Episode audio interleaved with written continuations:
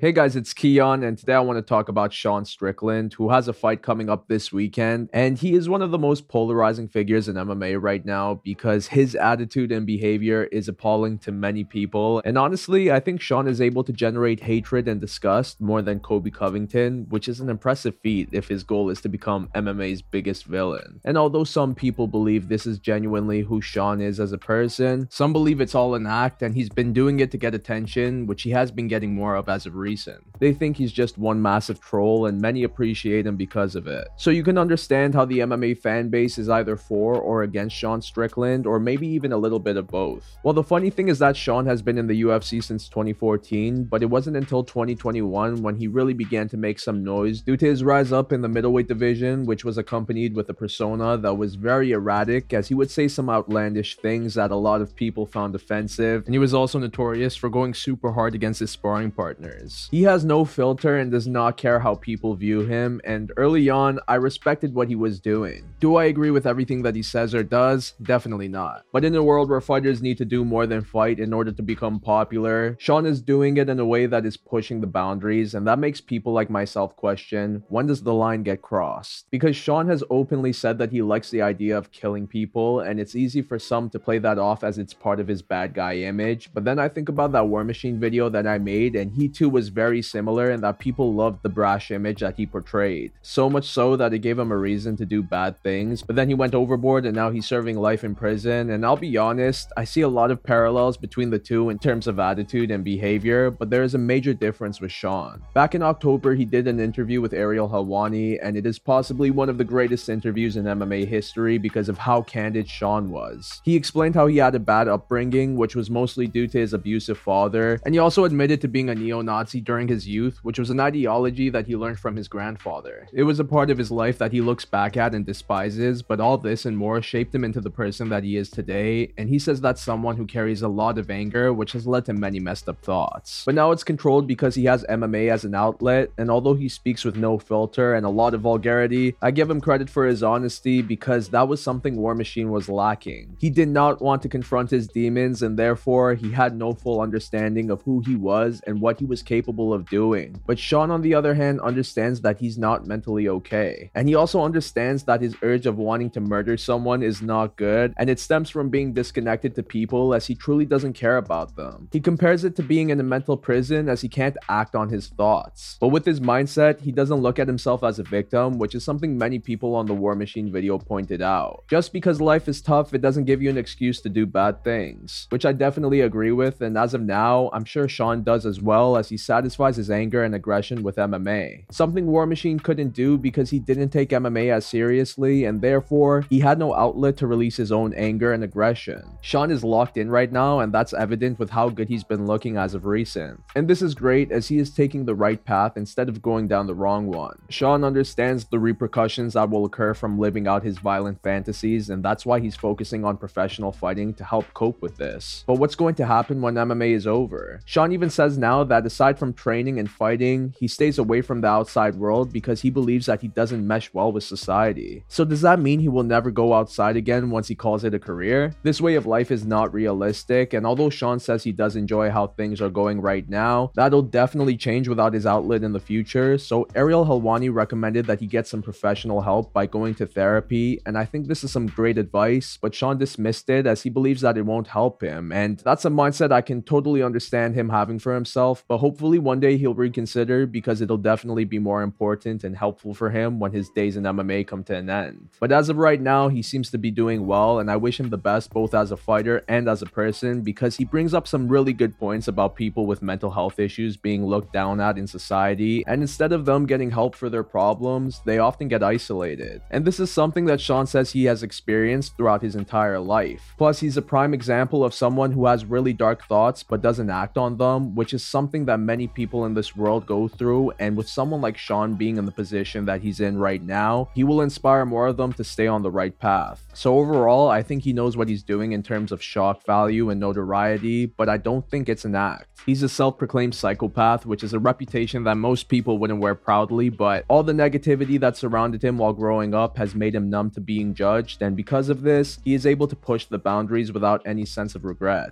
And in a time where society has become very politically correct, Sean Sean sticks out as he represents the complete opposite. Yes, he may be too much for some people, but at least he's being authentically himself. The only thing I would say is unless his sparring partners agree, he's got to lighten up because there's no reason to take serious damage in training. But what do you think about Sean Strickland? What are your thoughts about him? And how far do you think he will go in the sport? But that's all out for now, so I'll see you in my next one.